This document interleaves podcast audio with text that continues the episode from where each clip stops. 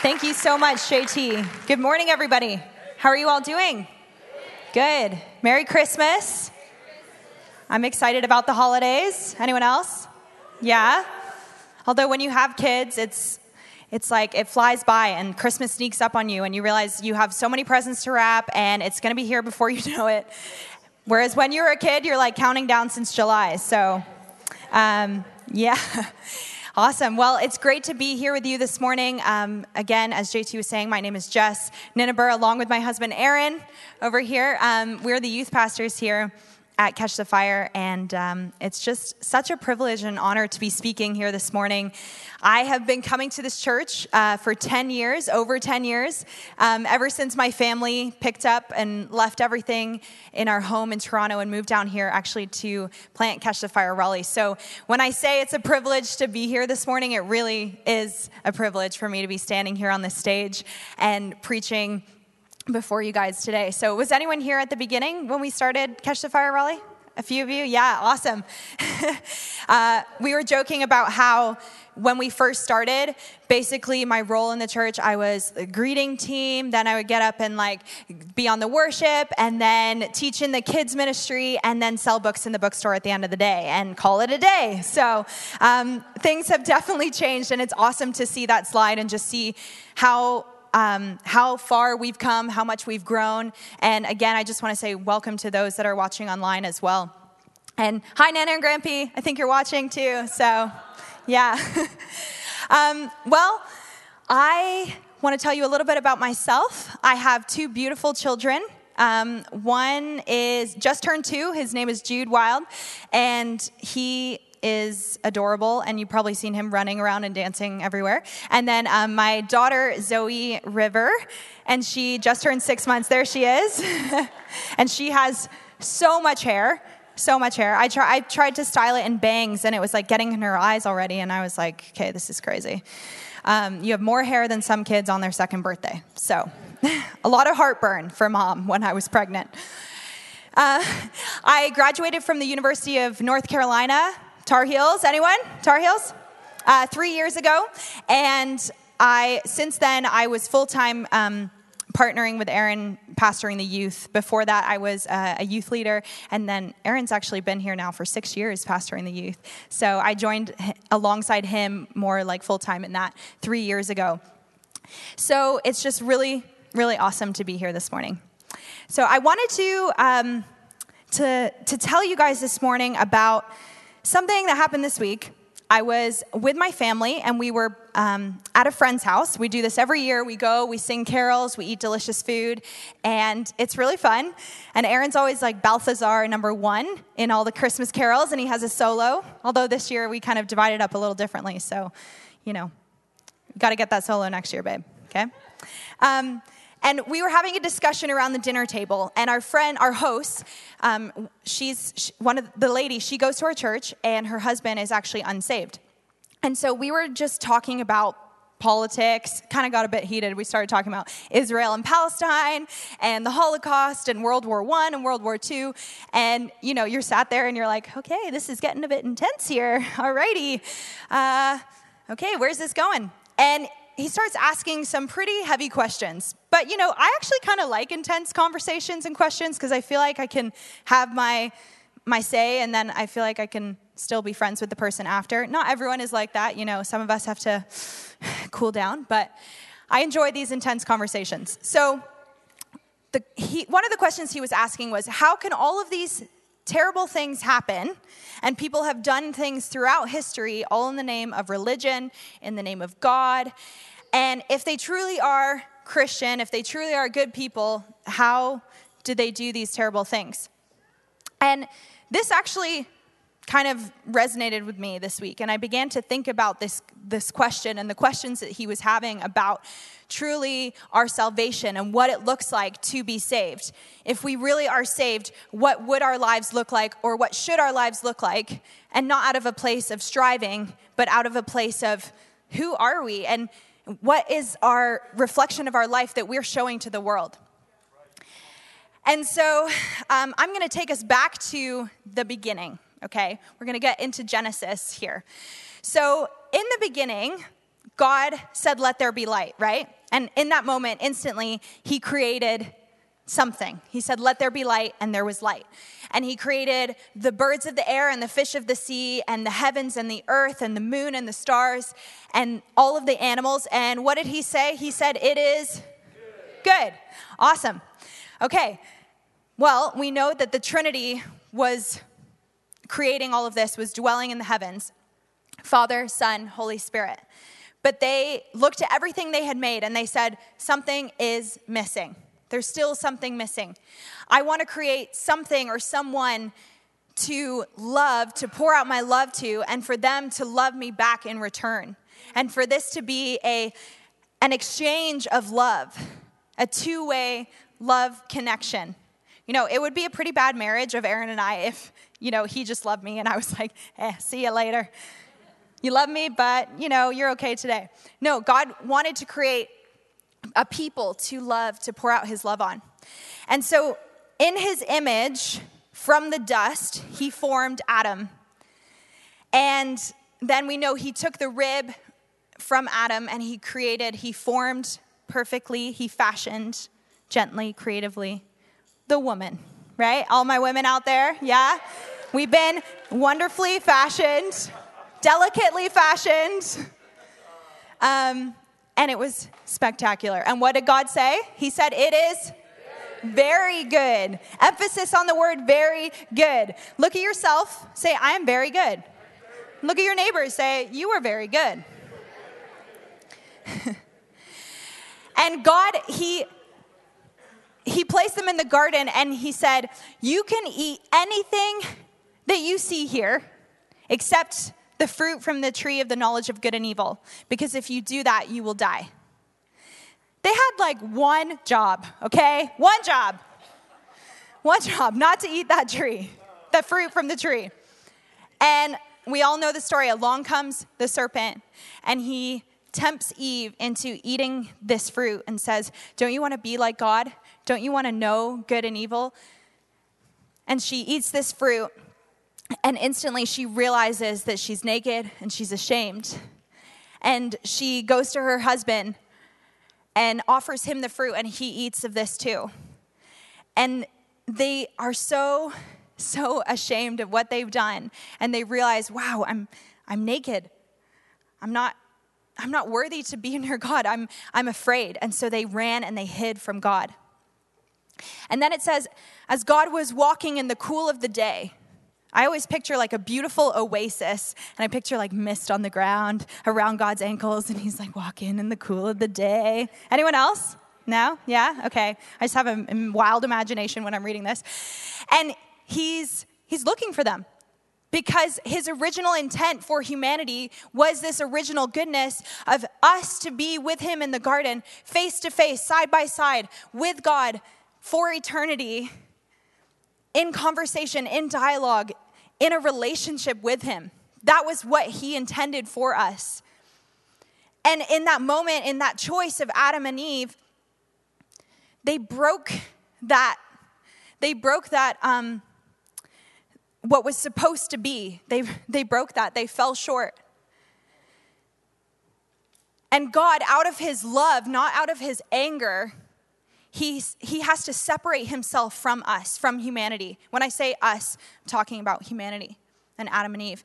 He has to separate, not because he was so angry in the wrath of God, he's like, get out of my face. No, he had to do that because if they then ate the fruit from the tree of life, then forever humanity would be left in their state of sin, in a state of death. And so for our own protection, he said, you need to go. You need to go. And he puts the angels in front of the garden to protect it. And as we see all the way up until the time that Jesus comes, there's thousands of years of the ancient Israelites having to come before God to atone for their sin by bringing an animal to the temple, right? Or to the tent. Can you guys imagine this? Okay, you're in Raleigh, North Carolina, and to show up on Sunday, you need to bring your goat. Or your sheep, okay, or your cow, all right? So we're going to church, got my goat, ready to slay the goat here at the front. Slay the goat. And the bloodshed will atone for my sin. And sorry, JT, there's blood all over the carpet. We've got to replace it. I don't know, every week, same situation. Maybe we should go with cement, something more washable. But this was the reality of the Israelites, is they had to, some blood had to be shed to atone for our sins. And there was a place called the Holy of Holies, which was the most holy place, obviously, the Holy of Holies. And the high priest would go before God. They were the only ones that could literally go before God. And they would have a rope tied around their ankle so that if they happened to die in front of the presence of God, someone could at least pull them out without going in there and dying themselves. It's like, oh, shoot. Joseph's got in there and he died again. Okay, send in another one. No, they were like, okay, we got a situation here. Let's tie a rope. That'll be better. That'll be better. Then we can at least save ourselves.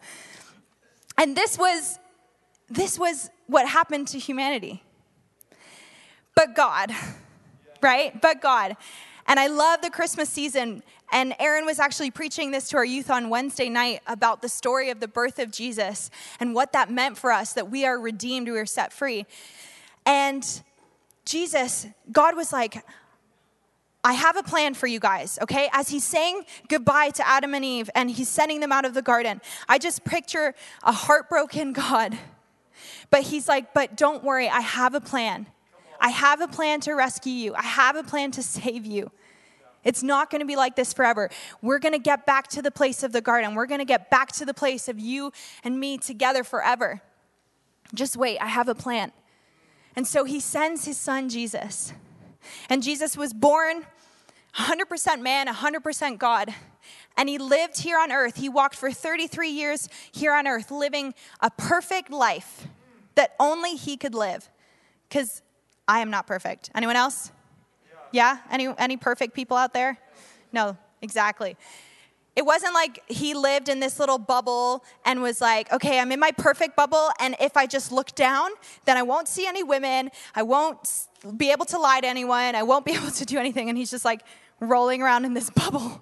No, that's not what happened. He actually lived the life here on earth. And he managed to overcome temptation from the enemy, to overcome all the struggles that you and I face every day. And he lived that perfect life. And then he took it to the cross. And in that moment, as he was hanging on the cross, he took on all of our sin, all of our shame, all of our sickness, all of our temptation, all of us falling short, everything. And the temptation for us is for us to live in that place of disqualification, of us falling short, of us proving ourselves to God to somehow make up for all the areas where we have messed up, where we've sinned. And Jesus is like, no, I went to the cross for you. I came to set you free. And as he died, we died in him. And as he was buried, we were buried with him. And as he was raised from the dead, we were raised with him. And now we are seated in heavenly places. We're seated in glory with him. Yeah, you can give an amen. And God's redemption plan was fulfilled through the bloodshed of Jesus Christ on the cross when he atoned for all of our sins. He was the ultimate sacrifice. He was the blood shed for us. And sometimes we know that we are saved. If we believed in our heart, confessed with our mouth that Jesus Christ is Lord, we are saved. Sometimes we know that we're saved, but we don't know that we are set free. And there's a difference. There's a difference in our thinking when we realize, okay, not only am I saved, but I'm set free. I am set free. I am delivered. Yeah, exactly. You can give a cheer for that. But 2 Corinthians 5 verse 21, it says, God made him who had no sin to be sin for us, so that in him we might become the righteousness of Christ.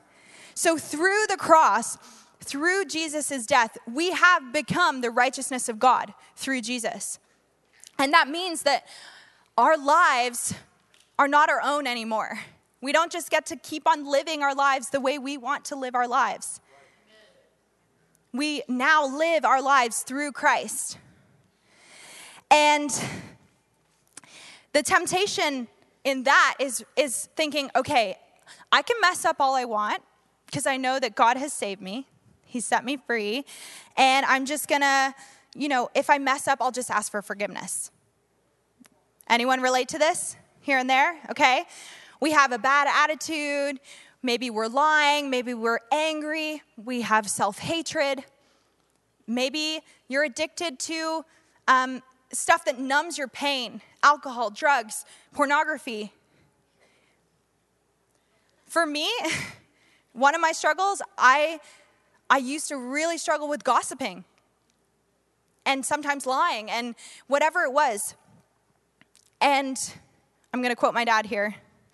But he says, Duncan Smith says, grace is not permission to do whatever you want, but it's the power to do the right thing. So the grace that was given to us on the cross, through the cross, is what compels us to live a life that is righteous. It's what compels us to live a life that's holy, that's worthy of the death of Jesus, to live a life that is set apart from the world, sanctified, set free. It's the grace that fuels us, and it's through the power of the Holy Spirit that we're able to do this. Because when Jesus died, we know he went back up to heaven. But what did he leave us with? He said, it's better that I go because I'm giving you a gift of the Holy Spirit, my spirit that is going to be with you always. And it's through the power of the Holy Spirit that fuels us to live in grace. And by living in grace, we are empowered to do the right thing. We are empowered to be good people. We are empowered to be worthy of his death. So as I was saying before, I grew up in church. Most of my childhood, I lived in Toronto and was at Toronto Airport Christian Fellowship, which is now known as Catch the Fire Toronto.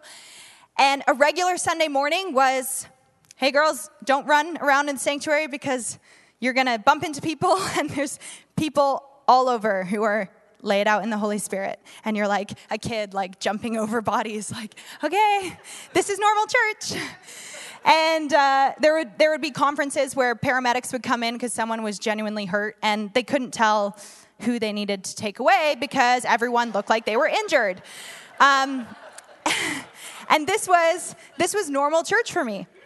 And I would come to church on a Sunday, and I would stand at the front and lift up my hands. I'm such a good Christian. I'm such a good pastor's kid. I have no problems in my life.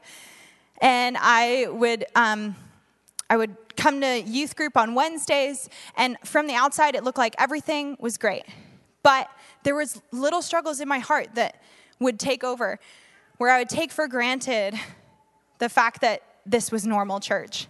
And I would take for granted the power of the cross. I heard all the stories. I read my Bible. I knew the truth. But I was still struggling with gossiping and being judgmental and lying and maybe cheating on my homework with my friends or whatever it was. And I know, shocker, shocker, shocker. Am I still in the will? I don't know. And my parents traveled a lot, as I'm sure you've gathered. And there was often times where I would look for affirmation through being flirtatious with guys and having guys give me attention. And I liked that. And I liked that they paid attention to me. And I was looking for love in all the wrong places. I know, double shocker, right, Dad? Aaron's like, let me at him. Let me at him. Oh. Until Aaron came along, guys. And so it wasn't until I graduated from high school and I chose to take a gap year before going to university. And I went and lived in Mozambique for 6 months. And there was something about me leaving, my parents leaving the church that I'd grown up in, where I felt free to encounter the Holy Spirit for myself. I felt free to encounter Jesus for myself and build my own relationship with him. And I was able to have and cultivate daily encounters with him and his presence, having dreams and visions and listening to his voice and spending time in his presence, not because I had to, but because I wanted to, because I was so drawn to him and his presence. And lying became harder and gossiping became harder, and I started to feel conviction in my heart. Not condemnation from the enemy that's like, you're terrible, but conviction from the Holy Spirit that says, you're better than this. We're better than this. And temptation started becoming easier to overcome. Oh. Thank you. Okay, so I want to take you guys to Romans 6, if you have your Bibles out. If you wouldn't mind turning with me to Romans 6. We're going to read this passage, and it's an incredible passage of Scripture, and there's so many juicy nuggets in it that we're just going to take from this. So Romans 6 says, "What shall we say then? Shall we go on sinning so that grace may increase? By no means. We are those who have died to sin. How can we live in it any longer? Or don't you know that all of us who were baptized into Christ Jesus were baptized into his death? We were therefore buried with him through baptism into death, in order that just as Christ was raised from the dead through the glory of the Father, we too may live a new life. For if we have been united with him in a death like his, we will certainly also be united with him in a resurrection like his. For we know that our old self was crucified with him, so that the body ruled by sin might be done away with, that we should no longer be slaves to sin." Verse 7, "Because anyone who has died has been set free from sin. Now if we died with Christ, we believe that we will also live with him. For we know that since Christ was raised from the dead, he cannot die again. Death no longer has mastery over him. The death he died to sin once and for all. But the life he lives to God." Verse 11, "In the same way, count yourselves dead to sin, but alive to God in Christ Jesus. Therefore, do not let sin reign in your mortal body, so that you obey its evil desires. Do not offer any part of yourself to sin as an instrument of wickedness, but rather offer yourselves to God as those who have been brought from death to life, and offer every part of yourself to him as an instrument of righteousness. For sin shall no longer be your master, because you are not under the law, but under grace." Let's jump down to verse 20. "When you were slaves to sin, you were free from the control of righteousness. What benefit did you reap at that time from the things you are now ashamed of? Those things result in death. But now that you have been set free from sin and have become slaves of God, the benefit you reap leads to holiness, and the result is eternal life. For the wages of sin is death, but the gift of God is eternal life in Christ Jesus our Lord." Come on, how good is that? Sometimes we have to change our thinking, change our perspective, and think, okay, not only have I been saved, like I said earlier, but I've been set free. And if Christ died for me and he took my sin once and for all, he died once and for all for me, then I have the power to overcome sin in my life.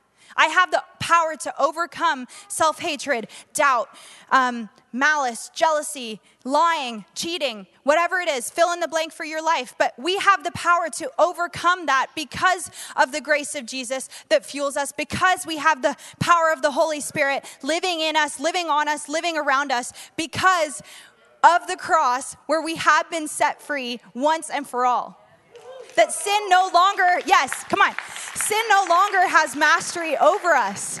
Just as that verse says, maybe you have been feeling so bogged down by your sin or so held in bondage and chains. And there's so much hope for us and you this morning that that is not the intention of God. The intention of God was the redemption plan, was the cross, was the burial, death, resurrection. That is where we're called to live. And it's not from a place of works. It's not from a place of, I have to do good to get to heaven. It's, I don't have to do anything, but I get to. I want to. I want to because I want to be righteous. I want to be holy. I want my life to mean something. I want my life to be worthy of what Jesus did on the cross for me, that his death wasn't in vain.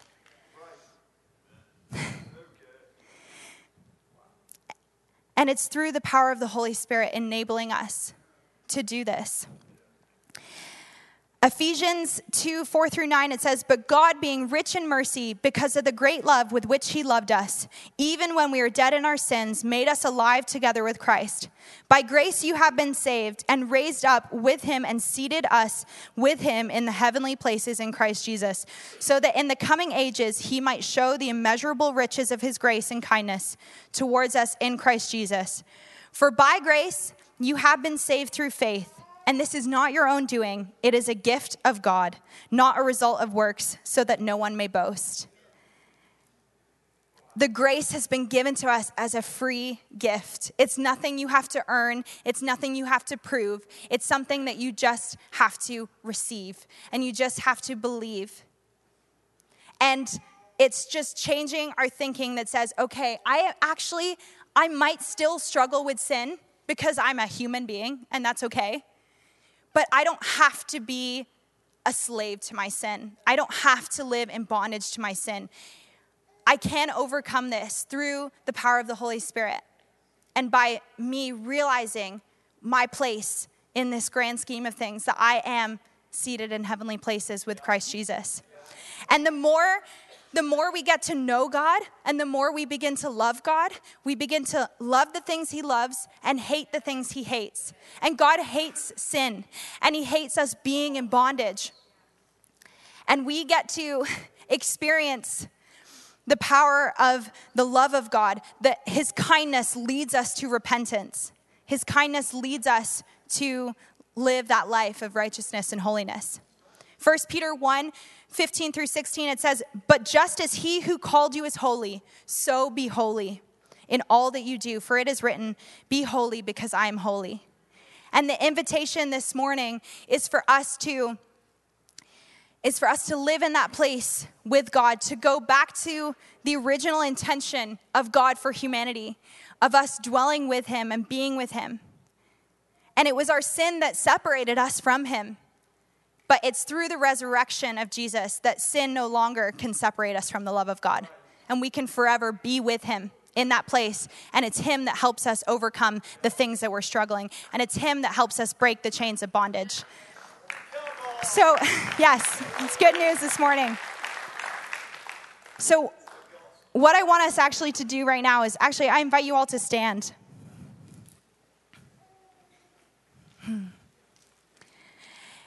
And I really felt like this morning God wanted to lead us through a time of repentance to him for the ways that we've been maybe thinking, for the things that have actually been holding us in bondage. And it doesn't have to be something as, you know, on the spectrum of addiction and drugs or whatever, but it can be something as simple as, I've just been really struggling to love myself. I've been really struggling to have a positive attitude. Sometimes I walk around like an Eeyore with a rain cloud over me, and that's not good. And God wants to set us free in everything and everything. So I just invite you to close your eyes right now this morning. And if you feel comfortable, you can repeat after me. Holy Spirit, the truth is,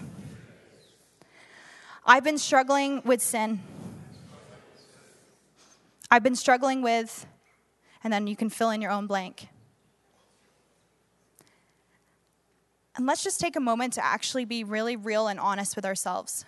What are the things that we have been struggling with? What are the things that have been holding us back from living life in the fullness?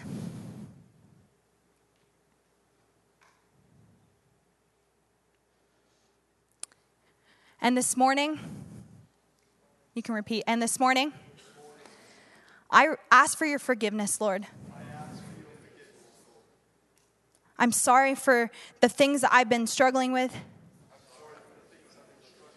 And I'm sorry for any time that I've made sin my master.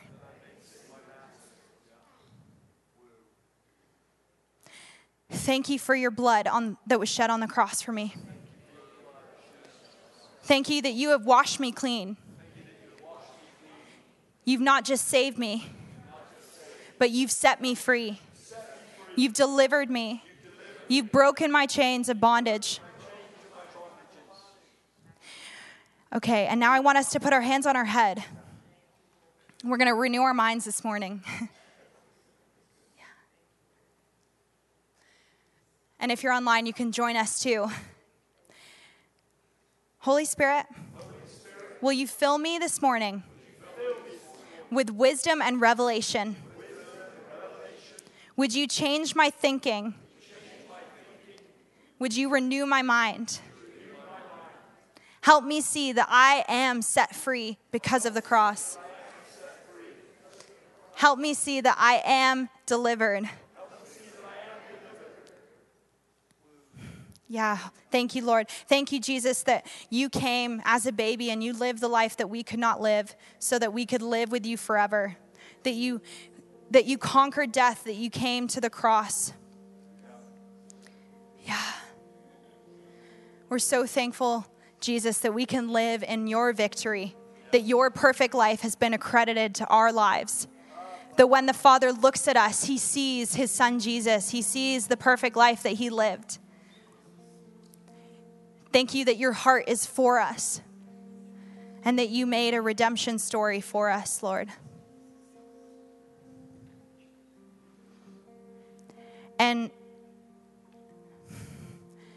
I just want to actually make room here at the front. If anyone wants to have one of those encounters with God, the kind of encounter that transforms you from the inside out, where you can meet with him face to face and be with him, I invite you to the front. And anyone else, you're free to go get your kids and you're free to leave and meet the leaders in the back. But we just want to make room here at the front too for those that really want to have a time of encountering the presence of God. Yeah, thank you, Jesus.